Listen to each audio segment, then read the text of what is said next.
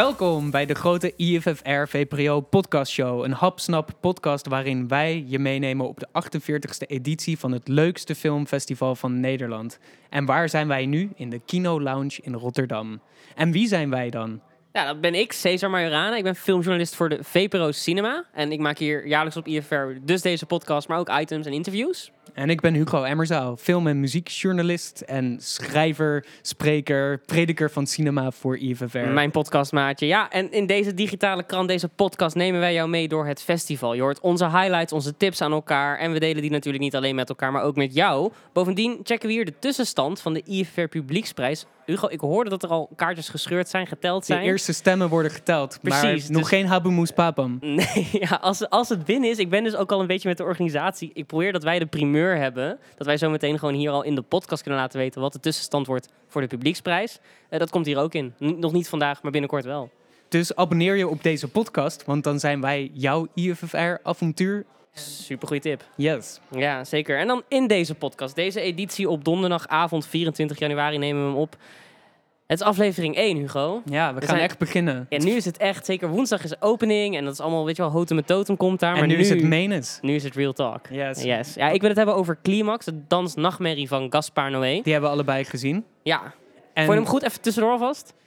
ik heb gemengde gevoelens, maar ik ben overwegend positief. Gaan we het zo over hebben. Straks meer.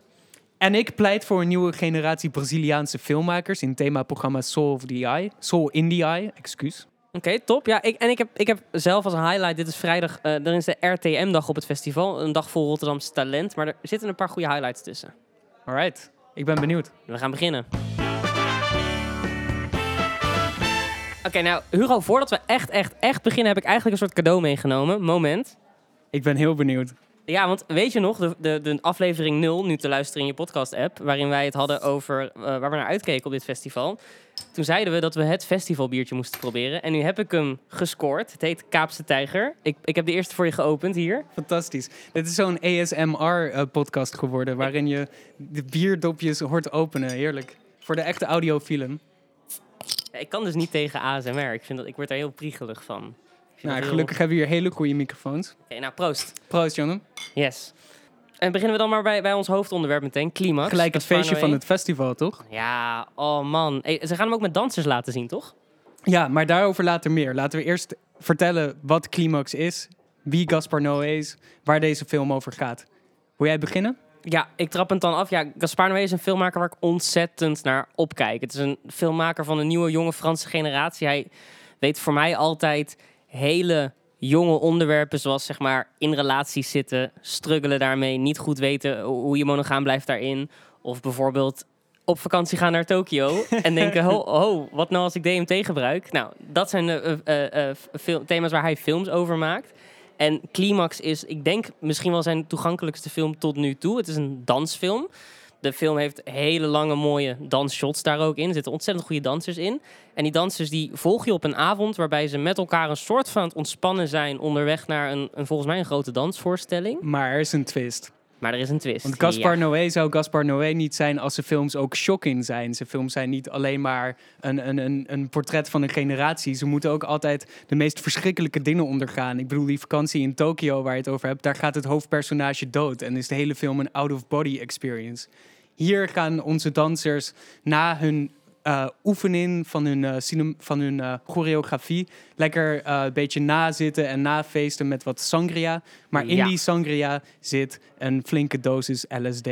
Ja, en terwijl je de film kijkt, begint de LSD in te trappen. Ook voor jou als kijker, want deze filmmaker heeft in zijn methode van het maken van de film heel erg soort effecten en elementen erin verwerkt, waardoor je ook zelf steeds dieper in dat gat van die LSD-trip raakt. En dan, ja, dan speelt zich een film af.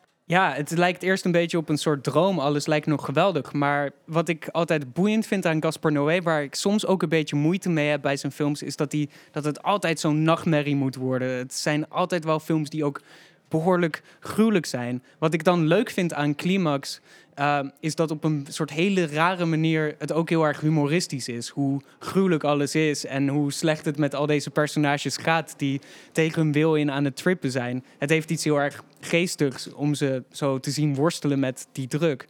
Maar ik vind het soms ook wel moeilijke films om uh, te verdragen, omdat ze zo op je inwerken, wat je al zei. Hoe, hoe ervaar jij dat? Ja, nou laat ik beginnen met te zeggen dat ik het wel echt een vette film vond. En ik vond deze film, ik vond de personages, het zijn dus dansers. Ik kon me daar best wel goed mee identificeren. En ik heb normaal, dat zijn personages hier en daar, die, schuren. Dan denk je van, oh wat een domme beslissingen maakt deze gast. Maar deze dansers waren allemaal zulke goed, uniek weggezette personages. Je hebt een soort intro bij deze film, waarbij je ook hun auditie, hun casting tape ziet. Echt zo op VHS-tape, want de film speelt zich af in de jaren negentig. En dat is perfect gedaan. Maar dat is zo cool, want daardoor leer je die mensen echt kennen hoe zeg maar de, de dansregisseurs ook zou leren kennen. En ja, dan, ja, dan is voor mijn, mijn, mijn plezier wat ik hier dan uithaal, is dat op een gegeven moment ze hebben toch een beetje irritatie. Je vindt dat ene meisje vind je vervelend, die andere jongen die vind je toch een beetje een eikel. En iedereen die, die wordt steeds erger in zijn gedrag.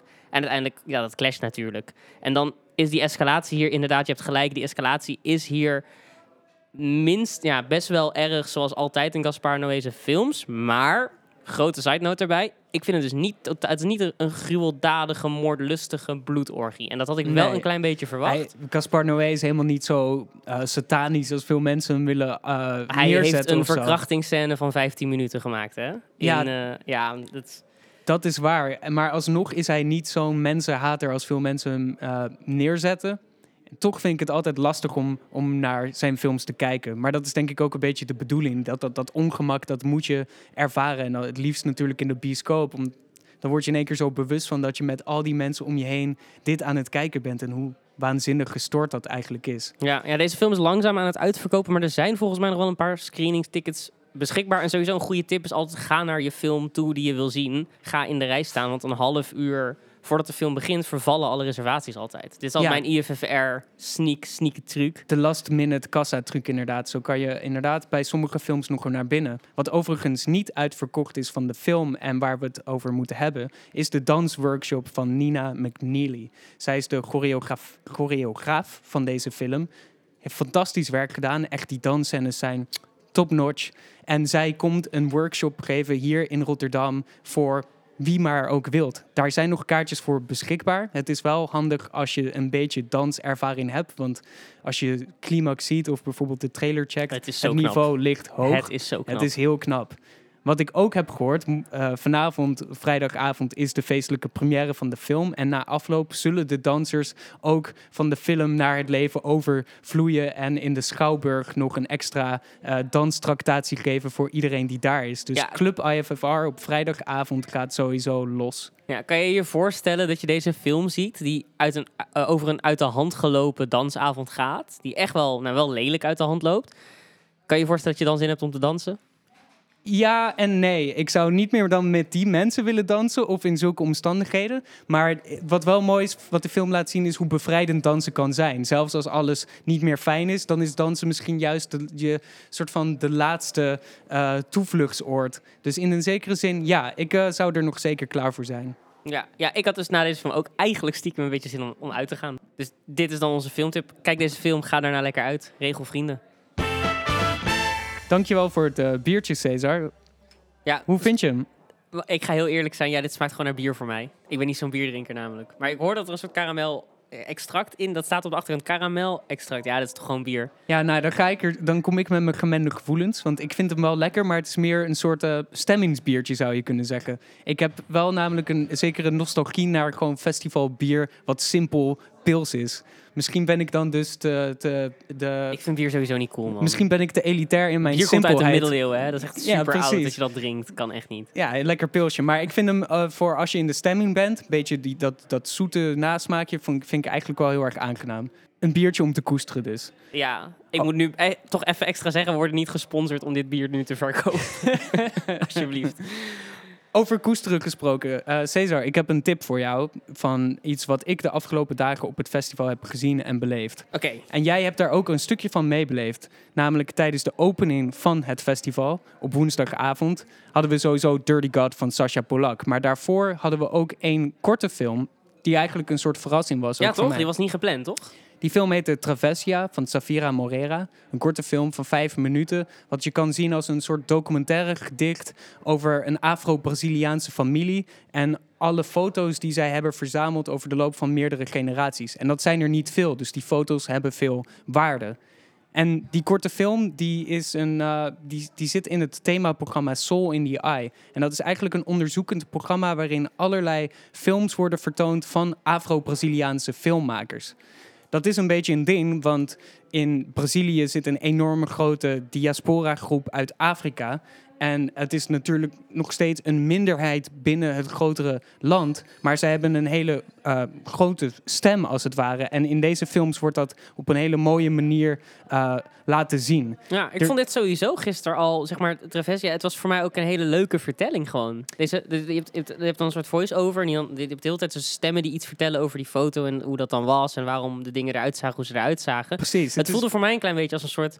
Nou, sommige vloggers die maken wel zo'n dra- draw my life. Dat ze dan hun Ah, ja. leven uittekenen en dan erbij een uitleg geven. ja, een beetje het was dat. precies dat. Maar het was dus speels. En dat is een beetje het punt van dit hele programma. Dat eh, al die. Je had in de jaren 60 en 70 had je hele activistische cinema uit Brazilië. Dat heette de Cinema Novo-beweging. Eh, heel belangrijke tijd, omdat toen veel mensen echt keihard onderdrukt werden. En nu zie je dit soort dingen weer een beetje terug in Brazilië. Er is nu een fascistische president. Eh, het gaat slecht met het land, economisch, politiek gezien. Er is een nieuwe urgentie voor geëngageerde cinema. Maar in plaats van dat dat eh, academisch en ingewikkeld is, is het juist heel oprecht, emotioneel, eh, Dat is heel mooi aan dit programma. En ik wil je één film tippen die eh, dus op vrijdagmiddag draait. Die heet Ilja.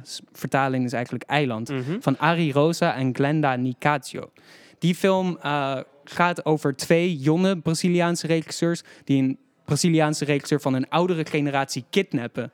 Dit is nu al super het meta. Opent, ja, het is heel meta. Het opent met die eh, regisseur met een doek om zijn hoofd. Die doek wordt onthuld en er zit, bam, een camera in vol close-up in zijn gezicht. En die jongens die zeggen tegen hem... jij mag pas van dit eiland af als je met onze film maakt. En samen leren deze jonge filmmakers en die oudere filmmakers... weer iets over wat het betekent om een filmmaker in Brazilië te zien, zijn. Dus het Nederlandse equivalent zou zijn dat dan twee jonge filmmakers Dick Maas, zeg maar. Of Paul Verhoeven of zo. En zeggen, leer ons, leer ons hoe het moet.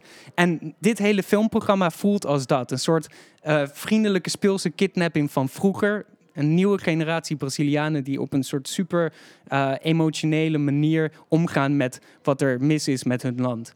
En Heel erg en zijn het dan eh, uitdrukkelijk politieke films? Dus, dus wijzen ze ook een beetje aan waar de problemen zitten? Of meanderen ze er omheen? En... Sommige zijn heel erg politiek geëngageerd. Sommige zijn misschien meer van het meanderende soort. Maar ze delen allemaal een soort, eh, laten we zeggen, een, een, een gedeelde identiteit. En een soort van liefde en kracht die daaruit komt. Eh, en dat is heel erg inspirerend om te zien. Cool, cool. En hier zijn sowieso tickets voor, toch? Ja, zeker. En ik kan iedereen aanraden om te gaan kijken. Want dit zie je niet op veel andere plekken. Ja, want dan Hugo, mijn tip voor jou, mijn festivaltip is in ieder geval, we nemen het nu op op donderdag, maar morgen is het vrijdag de 25e en dan is het RTM-dag, Rotterdamdag hier op het festival. En dat is de hele dag in Lantaarnvenster vanaf 10 uur al. Mijn tip is niet om daar vanaf 10 uur al te zijn, want het is een lange dag en er zit heel veel in. maar ik heb twee dingen in dat programma die, ik- ja, die ik heel vet vind en waar ik sowieso zelf naartoe ga. Ehm, het eerste is eigenlijk meteen, dan, je moet je voorstellen, die Rotterdamdag is een dag vol Rotterdamse klassiekers. Er zijn videoclips, er zijn installaties en talks. Er is gewoon heel veel in het teken van Rotterdams talent. Maar er is dus één soort grapje wat erin zit, vind ik. En dat is dat een Amsterdamse filmmaker, die nu in Amsterdam woont. Heiligschennis. Nou, hij is opgegroeid in Rotterdam. Oké, maar ik vind vooruit. het toch goed om het te noemen. Eh, die heeft een korte film gemaakt, die ik, heb al, die ik al heb mogen zien. Eh, die heet Snor, die korte film. En die gaat over een Rotterdammer in Krooswijk. Krooswijk, prachtigste wijk hier. Die vindt dat zijn wijk te snel gentrificeert. Die zegt, alles juppen hier, er klopt niks meer van. Ik vind het niet meer leuk hier. En die gaat campagne voeren. En dat korte filmpje, het is 13 minuten en Theo Westelo zit erin. Ja, het pakte mij gewoon, man. Ik heb het zitten kijken en ik heb er zo van genoten. Dat ik denk van, ja, die, dat shorts-programma is gewoon mijn tip aan jou. Omdat die korte films allemaal op hun manier iets heel grappigs vertellen. En sowieso, als je een film kunt maken met Theo Westelo, dan verdien je een Nobelprijs. Want die man is volgens, ja, een vriend van mij heeft ooit een keer bijvoorbeeld een literaire avond georganiseerd. Moest Theo Wesselen ook komen. En dan wisten ze nooit of hij nou echt zou komen of niet. En is hij gekomen? Ja, ik heb dus van de regisseur gehoord dat zijn, zijn, eh, zijn allereerste idee was... ik moet gewoon zo snel mogelijk met Theo Wesselo een kroeg induiken... heel erg dronken worden en dan hem overtuigen dat hij met mij deze film moet maken. No way back. Ja, precies dat. Ja, en, en, en dat is gelukt. En Theo Wesselo kan ook aardig potje acteren. En, ehm, en, die, en die film is, is daardoor ook gewoon lekker Rotterdams geworden in al zijn facetten. Het klinkt super boeiend. Ik ken heel erg weinig films uit Rotterdam. Dat ik er bewust van ben dat ze in Rotterdam afspelen. Maar dat lijkt me eigenlijk super interessant. Ja, nou, en ook omdat Ehm, ja, dit is inderdaad, kijk, uh, de, film brengt het allemaal grappig, maar er is natuurlijk een heleboel gentrificatie uh, gaande in Rotterdam. Daarom hebben ze ook hun eigen bierbrouwers in allerlei wijken hier, Uiteraard. waar wij nu dat beeldje van drinken. Dankjewel. En het is wel leuk om, om juist met zo'n laagdrempelige vorm als een korte film, die je gewoon hapklaar in 15 minuten kunt zien, om dan mm zoiets, te, ja, om zoiets, zoiets te bespreken. Dat is bij, bij uitstek een ding wat je met film moet doen. Um, nog een tip, ook op dezelfde dag, maar iets eerder op de dag. Want volgens mij zijn die korte films ergens in de avond. Kun je op de site van een Venster beter bekijken. Maar om kwart over zes is er al een heel klein programma. En dat heet Internet Pioniers. En dat zijn allemaal beelden uit het Rotterdamse Stadsarchief. Met ja, eigenlijk gewoon de eerste mensen die filmpjes maakte, items maakte in Nederland. Oh, zo. Dus geen oude stoffige beelden uit het archief, zo in zwart-wit uit de dus- jaren twintig, dus maar echt maar vroege vlog, YouTube-achtige beelden. Interviewtjes, dingetjes, stand-upjes op straat. En ik, ben, ja, ik presenteer heel graag programma's en films en ik vind het heel vet om dan te zien hoe dat hier in Rotterdam gebeurde. Het wordt allemaal wel gewoon lekker begeleid en er is gewoon uitleg bij. Dat is allemaal uit de hand van Francisco van Jolen. En die heeft zelf, en dat vond ik dan weer heel cool om te zien. Ik heb dat op YouTube al een beetje zitten researchen. Maar die heeft zelf ook een soort van vlog avant la lettre gehad. Waarin hij internettips gaf. Super cool. Ja, maar kun je je voorstellen dat, is iemand, dat iemand dus vroeger in Rotterdam achter zijn computer met een groot, echt een, een joekel van een camera waarschijnlijk, mhm. tips gaf van wat er op het internet cool was, op een filmpje. En dat je dan dat filmpje keek en dat je dan dacht, oh, dan ga ik dan op mijn computer, als ik over tien jaar een computer koop, ga ik er naar kijken. ja, ik vind dat te gek, want ik kan er echt van genieten. En nou, de, algehele tip is dus sowieso de Rotterdamdag. Het is gewoon een hele mooie dag op het festival. Je kan er ontzettend veel vette dingen zien. Er zijn videoclips, uh, videoclips van Delict onder andere. En dus die korte film met Theo Westelo. En dus al die dingen uit het stadsarchief met uitleg erbij. Klinkt als een bord vol met Rotterdamse films. Ja, zeker. Ik zou niet je Ajax-pet opdoen naar deze dag. nou, dat zijn al wel weer een hele hoop tips. Er is zoveel te doen op dit festival. Ik raak ook een beetje overspoeld, man. Ik krijg ook iedere, iedere keer van vrienden om me heen ook nog tips van... maar ga je daarheen en ga je daarheen? Ja, en wil je die filmmakers Oh man, Hugo, we gaan dit niet overleven. Nee, en volgens mij gaan we vanavond al helemaal niet overleven. Vriend, ik ga jou helemaal slopen. Mensen vragen zich af, wat gaan wij doen zo buiten knokken voor kino? Maar we hebben andere battleplannen. We gaan een meme battle doen. Er is in, en dit is eigenlijk heel cool, want het Rabbit Hole programma hier op IFR staat dit jaar in het teken van memes. Dus je, je, je hebt een meme-café. Dat is in het nieuwe instituut. Die is hier nog tot en met zondag 3 februari. En vanavond wordt die plek, dat café, wordt geopend met een meme battle. En, wij zijn meme gladiatoren. Ja, ik stel me voor dat een meme battle een beetje als een rap battle is, maar dan dus met internet memes, met de grappige plaatjes die je online hebt verzameld. En ja, dan moet je tegen elkaar opnemen. Ik weet, ja, ik weet niet hoe, hoe ze de winnaar nou beslissen. Weet jij dat al, Hugo? Wie het hardst lacht, hopelijk. Ah man, ik, moet, ik heb wel heel snel een schaterlach, man. Ja, nou ja, we gaan onze USB-sticks aanscherpen en uh, de beste memes meenemen. Daarover morgen meer. Dan gaan we het uitgebreid hebben over het meme-programma. Dan, dan hoor je hier als luisteraar een winnaar en een verliezer terug. Ik ben benieuwd wie het zal zijn. Ondertussen gaan wij jullie bedanken voor het luisteren.